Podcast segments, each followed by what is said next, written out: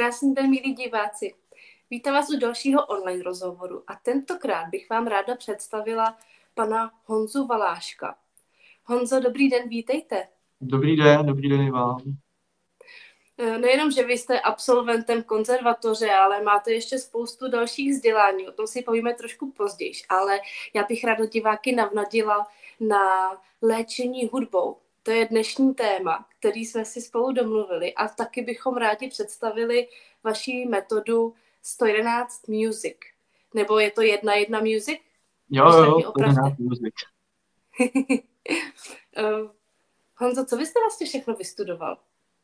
No tak já jsem vlastně původně studoval na konzervatoři v Praze, kde vlastně to byly krásné léta, bylo to 6 let u profesora Milana Poláka na klarinet. A vlastně po konzervatoři jsem se rozhodl dál na Akademii muzických umění a vlastně k panu profesorovi Milovi Marešovi. A to byly taky krásné léta, jenomže tam postupem času najednou přišly určitý problémy, a najednou se vlastně začaly dít věci, které tak trošku nedávaly smysl, jak to tak už bývá a dostal jsem se k lidem, který mi potom pomohli vlastně na ty cestě a bez nich by vůbec ani nevznikla ta metoda. Byly to určitý zdravotní problémy. Já jsem pak vlastně musel uh, tu školu skončit, byl mi poslední semestr na ty akademii, dostal jsem zánět šlak a uh, vlastně nebejt uh, dvou předních léčitelů, pana Ivana Rybianského a pana Radka Hryba, který mě vlastně z těch problémů dostali, ono to bylo všechno dohromady, psychika, tak pak tenkrát v době covidu přišla taková nápad vlastně vytvořit něco, co by těm dětem dávalo radost, co by je bavilo a začala vznikat postupně ta metoda 111 Music. No. A jelikož ta běžná medicína mě nedovedla pomoct, uh, byly to různý psychické problémy, strachy, panické ataky a tak dále, a tak jsem se pak vlastně po několika letech dostal uh, k jedné paní, která měla hlubinně abraktivní psychoterapie. Tam jsme to vyřešili a pak jsem si udělal i výcvik vlastně a uh, otevřela se vlastně provozovna Centro Harmony v Kolíně. No. Všecko se to vlastně uzrálo v ten správný čas potom. Na vašich webových stránkách máte krásné heslo, že hudba léčí duši a to se mi hmm. moc líbilo. Uh, chtěl byste nám k tomu trošku něco říct? Je to to, je to, to co vás inspirovalo k tomu vyvinout tu novou metodu? Určitě, určitě. Já vlastně učím 10 let v základní škole Františka Kmoka v Políně což je krásná škola, výborný vedení, úžasný kolektiv, nejenom učitelů, ale taky vlastně, jak jsem říkal, vedení školy. A tenkrát vlastně v době toho lockdownu, když jsme učili distančně, což bylo teda nemoc příjemný učit vlastně přes internet děti hrát na hudební nástroje, tak tenkrát se vlastně mě napadla myšlenka, že úplně nebylo by nejlepší, vlastně, kdyby člověk používal všechny ty postupy, který vlastně musí používat. Jo? To znamená určitý osnovy dodržovat, protože stejně ty děti nakonec uh, nezajímá vlastně úplně to všechno, co je potřeba jim nabízet. A uh, ono je potřeba to chápat tak trošku z dvou pohledů, tu, tu metodu. Uh, není to konkurence základních uměleckých škol, rozhodně to ne, ale je to něco, aby vlastně ty děti si našly zpátky vlastně uh, vztah k ty hudbě. Jo, aby, že to vlastně vychází to z pradávní podstaty, že ta hudba, jak se vy jste říkala, správně léčí duši, a nesmí to stresovat. A tím vlastně se postupně můžeme skrz tuhle tu metodu navrátit do ty podstaty a vlastně a do toho, že skrze tu hudbu můžeme léčit naše pocity, emoce, nálady a dělat ten život nejenom hezčí sami sobě, ale taky vlastně i svým rodičům, prarodičům, respektive ty děti. A vlastně to je, to je heslo ty metody. To zní skvěle. Eh, je ta metoda nějak ohraničená věkem, nebo se můžou učit všichni? Právě, že, právě, že uh, teď to zase nechce, aby to vyznělo, jak, jako že to budu srovnat, ale v běžných základních uměleckých školách se pracuje třeba s dětma plně od sedmi let, jako když už hrajou přesně ty věci, co mají hrát. A já jsem si říkal, že by to úplně nebylo nejlepší nedat šanci těm nejmenším. No, tak vlastně ta metoda je možná provozovat od pěti let už, protože jsou tam určitý techniky, fígle, jak toho docílit, že vlastně ty malí děti, které neumějí číst a psát, tak uh, můžou vlastně uh, se učit jiným způsobem, pomocí třeba barviček, uh, dílky not neumějí číst, tak je tam docíleno jiných postupů, jsou určité obdelníky a tak podobně, aby se to, aby to rozeznali. a vlastně mají šanci díky této metodě se učit vlastně na ten hudební nástroj. Ale není to to jediný vlastně, protože je to jenom část, ta metoda, respektive výuka hudby. To hlavní, ta hlavní podstata vychází z toho, že skrz techniku hudební myšlenkové mapy, která je vlastně součástí ty metody, si ty děti mohou začít postupem, až zvládnou určitý postupy, naučí se základy teorie, eh, vlastně sami tvořit, stanou se autory svých vlastních skladbiček eh, a mohou si vlastně tvořit svoje zážitky, například jak byly u babičky v létě, s rodiči u moře. No a ty třeba, kteří už nemají tu možnost, babičku nemají, dědu taky ne třeba, nebo rodiče z nejrůznějších eh, prostě věcí si nemůžou dovolit cestu k moři, tak skrz určité ty postupy, audio, CD například a podobně, si ty zážitky můžou vytvořit a potom si vlastně to převést do té hudby. Jo? Takže vlastně uh, to, co potom oni hrajou, a není to na koncertech, ne, nejsou k tomu nuceni, sami vlastně se chtějí stávat vlastně, uh, jak to říct, um, uh, respektive dělat si třeba svůj vlastní koncert doma. Je to o něčem jiném potom, jo, protože uh, té běžné škole je to tak, že prostě to dítě musí zahrát na nějakém koncertě, je třeba dáno na soutěž a mnohdy ty děti k tomu neinklinují, respektive mají strach, bojí se. Ale když si vytvoří něco, co vědí, že ty ostatní to neznají. A tak vlastně, když udělají chybu, tak se nic nestane, tak sami pak inklinují k tomu vlastně udělat si svůj koncert doma, před rodiči, prarodiči, udělat jim radost. A to je taky jedna z těch součástí té metody, aby to nestresovalo, aby se to stalo koníčkem těch dětí. Já jsem měla tu možnost, a děkuji za ní, nahlédnout do vašeho hudebního slabikáře a všimla jsem si tam i různých emocí, různých pocitů, třeba mm-hmm. uh, um, jak to tam máte krásně popsané, když venku je zataženo a svítí sluníčko. Uh, jak, mm-hmm. Řekněte nám k tomu něco trošičku víc? Určitě, určitě a vlastně učím se navozovat kontrast mezi náladami. Tam je to postaveno na tom, že když už to dítě umí nějaký ty základy, v podstatě ovládá třeba tu zobcovou flétnu, naučí se, naučí se prostě rytmus, používá dílky not, aby už nebylo jako limitováno v té tvorbě, tak je to taková obrázková terapie, kdy můžeme skrz ty pocity toho obrázku, když tam svítí sluníčko, třeba tvořit veselé, když je tam zatažíno tvořit smutně třeba, tak to potom je i vlastně v tom schématu nebo v, té, eh, vlastně v těch hudebních myšlenkových mapách, které uh, můžeme používat dvojím způsobem. Uh, buď to si samovolně to, to dítě může tvořit, anebo to můžeme použít terapeuticky, že přes určité postupy, uh, kdy vlastně první část je třeba, že dostalo špatnou známku a teď je z toho smutný, bojí se a neví, co bude dál. A tak si tam nakreslí třeba východisko z té situace, jak by to mohlo vypadat. A potom vlastně dojde k určitému přerámování třeba, kdy ten třetí obrázek vychází z toho, že se vlastně za stolik nic nestalo a ten život jde dál, svět se nezastavil. A to může zahrnout do té tvorby. Jo? Nejdřív je tam třeba napětí, potom je tam trošku lehký strach a dojde k tomu přerámování a najednou je tam ten klid, ta harmonie a ta hudba je v klidu prostě najednou. Jo? A to dítě vlastně má pocit klidu, bezpečí. A ono to není jenom, jenom o té hudbě, protože ono potom, když potom přemýšlíme a tím, jak to hrajeme, tak se nám to v tom životě manifestuje. Ono to vychází i z tohohle toho, takže je tam určitá i terapie vlastně pomocí té hudby, ale není to to primární. Takže tou hudbou můžeme vlastně jakoby, uh, můžeme hrát pocity nejrůznější, ať už z rodiny, z počasí, z našich situací, takže uh, takhle to funguje. No a na závěr vlastně potom celé, celé té kapitoly je určitá část na, na, na konci, která se věnuje relaxaci a tam jsou vlastně určitá videa, je tam je řízená relaxace, je to podbarvenou hudbou klavíru, klarinetu, zobcové flétny, aby to dítě třeba si mohlo zažít ten klid samo na sobě vlastně. Takže to je takový bonus ještě. No. Honzo, vlastně asi děti mají otevřený ten kanál od přírody a e, když se naučí nebo když mají prostor k tomu si ho nezavřít a tvořit, tak je to asi jedna radost s nimi pracovat. E, asi rychleji i zvládnou složit nějakou svoji hudbu. Je to tak? Určitě, určitě.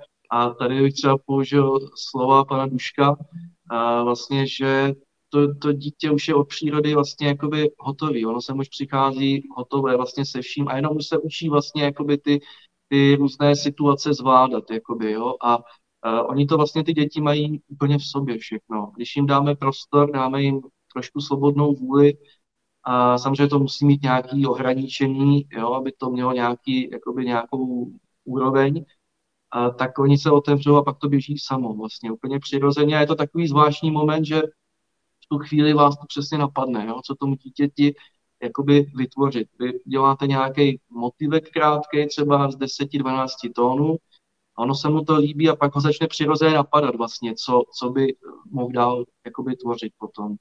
A už ten začátek není to, to, že tady máte nějaké noty a teď to budete přesně hrát tak, jak se to hraje, jak jsem to hrál já. To mě úplně přímo smysl nedávalo nikdy moc. Ale už ta první hodina by měla vycházet z toho, že ten učitel tomu dítěti na eh, tu flétničku ukáže třeba nějaký hmaty a teď mu dá prostor, aby si vytvořil pár tónů, který zapíše a vlastně potom eh, to dítě si to za domácí úkol cvičí. Takže ono si za ty domácí úkoly vlastně necvičí něco, co je mu cizí, co musí, ale vznikají to jeho vlastní skladbičky. A když tak tomu potom přidáme tu emocionální stránku, kdy třeba si tvoří písničky o jeho babičce, o rodině, o kamarádech, nejlepším kamarádovi, vzpomínku na první třídu, na mateřskou školku, tak z toho úplně vzniká něco jiného, než co může nabídnout ta běžná výuka, no, která, která je samozřejmě úžasná. Je to skvělý, protože uh, ty kolegové, který jsem měl možnost potkat nebo poznat v základních uměleckých školách, tak tu práci odvádí precizně, fantasticky a ty absolventi potom samozřejmě hrají v těch tělesech, orchestrech, symfonických orchestrech a učí dál. Ale tohle je trošku jiná, jiná, jiná větev vlastně. To tím pádem možno aplikovat na jakékoliv dítě. I třeba na to, které by tu běžnou výuku nezvládlo, protože je trošku vyukaný, má strach, bojí se, a nebo třeba nemá úplně takový ten talent, aby to všechno zvládlo. Takže, takže tak no. Pomáhal vám někdo s vaší metodou ji vyvinout?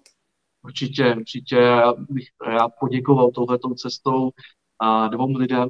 Hlavně bych chtěl poděkovat paní Marcele Briznicový, který, která vlastně stála na začátku, jakoby spoluautorka té metody a sedm let mě vlastně pomáhala, tak mě nějakým způsobem vedla na té cestě a byla to právě ona, která přišla tenkrát s tou myšlenkou vytvořit něco trošku jiným způsobem, to bylo vlastně taky zajímavé, protože aniž bych vlastně to věděl, tak najednou se objevila u mě ve škole s vnukem, že bych chtěla vlastně, aby ten vnouček začal hrát na zobcovou flétnu. No, tak já jsem ho učil, ale on ho to pak přestalo bavit, protože to bylo ještě tím klasickým způsobem etídy, stupnice, tak jak se to prostě dělá. A pak e, těma náhodama vlastně najednou jsme se začali víc bavit a vedla mě tou cestou a pak přišel ten nápad, jak to udělat trošku jiným způsobem. Takže to byl ten impuls a samozřejmě pak po odborné stránce vlastně děkuju svýmu tátovi, který vlastně je klarinetista, 30 let ve státní opeře v Praze, učí taky tady se mnou ve škole a ten tu metodu vlastně zaštítil po odborné stránce, aby to vlastně bylo dodrženo, jak to tam má být metodicky a, a podobně. Takže těmhle lidem opravdu děkuju. Takže ty děti, dětičky se vlastně naučí základy jako v klasické základní umělecké mm-hmm. škole, co se tý, což je vlastně eh, čtení not, eh, doby, délky, dynamiku mhm. vlastně. I jste mhm. říkali, mm-hmm. že se tam hrajete třeba veselé, potichu, nahlas, mm-hmm. takže dynamiku taky zvládají. Uh, jenom k tomu mají tu tvořivou stránku otevřenou. Navíc. Určitě, určitě. Ono to má dva, dvě části. Vlastně první je ten hudební slabikář, který v sobě vlastně obsahuje to nejdůležitější, co se týče teoretické stránky, aby se naučili správně číst noty, délky not, správné hmaty, číst pauzy, repetice, dělat předznamenání a podobně. Je tam celkem devět kapitol, který vlastně ty děti vedou k tomu, že si pak sami jsou schopni tvořit ty skladbičky a, a nabídne jim to po té teoretické stránce tohleto vlastně. Ale třeba je tam kapitola, která se jmenuje Já hraju a maminka si se mnou zpívá, kde vlastně ty děti se učí, že ta hudba má i slova, že můžou zpívat, ale dojde tam k tomu propojení s tou maminkou A je to dělané tak třeba záměrně, protože ne každé dítě má to štěstí, že ta maminka je otevřená, že má to srdce otevřený a, a, a tak podobně. A tím, že vlastně oni si spolu začnou zpívat, začnou ty písničky dělat třeba spolu, tak tam dojde k určitému propojení, k rozvolnění těch, těch emocí a tak dále. Takže uh, to je ta první část. No a když tohle všechno zvládnou, naučí se vlastně tohleto um, jakoby aplikovat do praxe, tak je pak ten druhý díl, uh, který se vlastně jmenuje hudební myšlenkové mapy. A tam já vlastně jsem se inspiroval svým dětstvím, kde za prvý ty děti mají možnost tvořit podle čtyřech ročních období, jaro, léto, podzim, zima. A pak jsou tam takové dvě audia. Audio, uh, hudební příběhy, cesta k babičce a cesta do pohádky, kde vlastně oni se stanou, uh, doprovází kouzelnou postavičku, která uh, vlastně prožije jeden den ve škole, páteční den, a potom s ní odcestují uh, vlastně do kouzelného světa za její babičkou a cesta do pohádky vlastně tak to je taková vlastně volná fantazie, kde prožívají nejrůznější dobrodružství v pohádce a s tou kouzelnou postavičkou. A je to vlastně určitá forma i takové ty terapie, protože z toho pak vznikají určité skladbičky a ty děti mají vlastně inspiraci prostě, aby si mohli potom tvořit. Jo? Takže je to propojený i z tohohle hlediska. Je vaše metoda jenom na flétnu, nebo je na jakýkoliv uh, jiný hudební nástroj? Tak původně to bylo zamýšleno vlastně, aby to, že to vznikalo pouze pro flétnu, nebo respektive první, první myšlenka byla pro klarinet, který jsem vlastně vystudoval. Uh, pak teda se vlastně přidala ta zubcová flétna k tomu, na kterou je to vytvořeno, ale ve své podstatě je to možné aplikovat na jakýkoliv jiný hudební nástroj, protože uh, tady v tom hudebním slabikáři jsou vlastně vyfocené hmaty na zobcovou flétnu, ale je to možné aplikovat na cokoliv. Na klavír, eh, na kytaru, na cokoliv prostě, protože tam nejsou žádné hranice. Ty předznamenání se hrají vlastně stejně, ať, je to, ať to jsou housle, ať je to kytara, klavír. Eh, ta teorie se dodržuje také stejně na jakýkoliv nástroj, takže je to možné aplikovat na cokoliv. My jsme to trošku naťukli, já bych to ráda ještě trošku roz, eh, rozvinula.